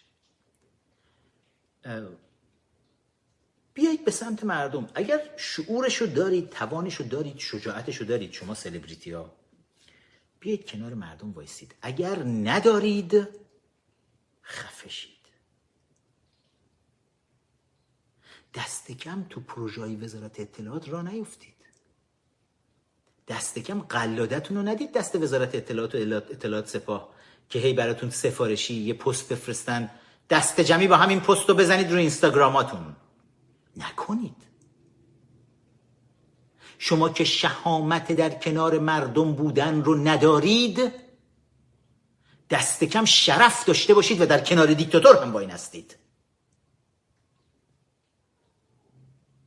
این خطاب به سلبریتی ها خطاب به مردم ایران هم بدونید که سلبریتی های ایران ما تنها سلبریتی های خیانتکار نیستن تو دنیا. توی هالیوودش تا دلتون بخواد سلبریتی خیانتکار هست. سلبریتی هایی که مثلا برای اینکه چون فیلماشون توی چین میره فروش می‌کنه به طور کامل درباره اعتراضات هنگ کنگ چند ماه الان هر هفته آخر هفته مردم هنگ کنگ دارن میریزن بیرون پلیس پلیس چین داره به شدت سرکوبشون می‌کنه. به شدت وحشیانه. و سلبریتی های هالیوودی نه فقط حمایت نمی‌کنن از معترضین هنگ کنگی بلکه از دولت چین و پلیس سرکوبگر چین که داره سلبریتی های هنگ کنگی رو می‌زنه دارن حمایت می‌کنن. باورتون نمیشه. یه سری هنرمندان هالیوودی هستن که رسما دارن محکوم می‌کنن. مردم معترض هنگ کنگ رو در خیابونا و به پلیس سرکوبگر چین دستمریزات میگن. چون دولت چین ازشون درخواست می‌کنه میگه اگه می‌خواید فیلمتون بیاد توی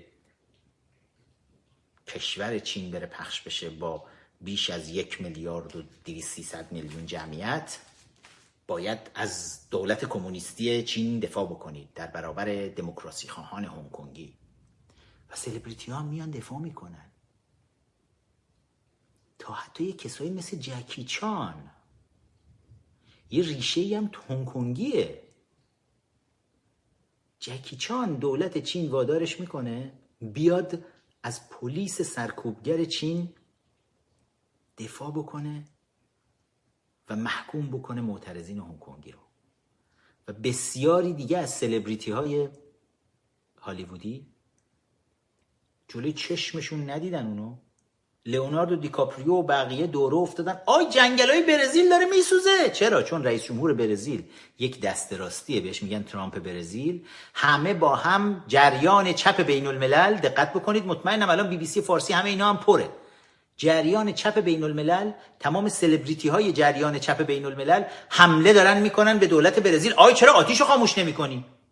تظاهرات را انداختن تو برزیل شهرهای مختلف برزیل یه عده تظاهر کننده چپ از کشورهای مختلف دنیا دارن سفر می‌کنن میرن اونجا. همه تظاهرات می‌کنن. مرگ بر رئیس جمهور برزیل. چرا؟ چون رئیس جمهور برزیل دست راستی طرفدار سیاست های آمریکاست. همه چپای دنیا متحد شدن.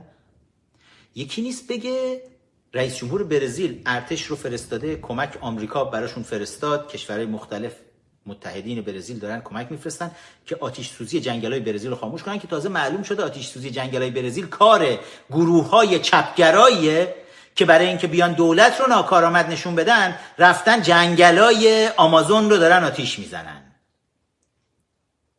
اون وقت وسط سلبریتی ها سلبریتی های هالیوودی همه حمله به رئیس جمهور برزیل. اونورا مثلا چین رو نمی‌بینن یا نمی‌بینن اصلا یا ترجیح میدن از پلیس چین حمایت بکنن که داره هنگ کنگ رو سرکوب می‌کنه. ولی اینور اون وقت اون معترضینی هم که تو شهرهای مختلف معترضین چپگرایی که تو شهرهای مختلف برزیل مشغولن من اگه جای رئیس جمهور برزیل بودم میمدم وسط جمعیتشون وای میستادم می‌گفتم شما اگه شرف دارین راست میگین بیاین همین الان امکانات لباس هر چی می‌خواین در اختیارتون می‌ذاریم. برید آتیش رو خاموش کنید. به جای اینکه تظاهرات توی شهر بکنید توی شهرهای مختلف برزیل شهرها رو فلج بکنید که نیروهای امنیتی تازه تمام نیروهای دولتی بخوان بیان نگران باشن که الان شهر به هم نریزه بتونن توانشون رو نتونن بذارن برای آتوش خاموش کردن آتیشا.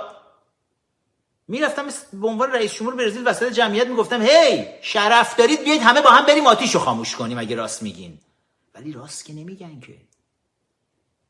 این همه کلک های سلبریتی همیشه. ولی الان وضعیت ایران ما جای این کلک بازی ها نیست. رامبود خانه جوان نه تو جکی چانی نه مردم ایران امروز ما مردم هنگ کنگن که بیای بهشون خیانت بکنی. وایسی پشت قراردادهای سپاه.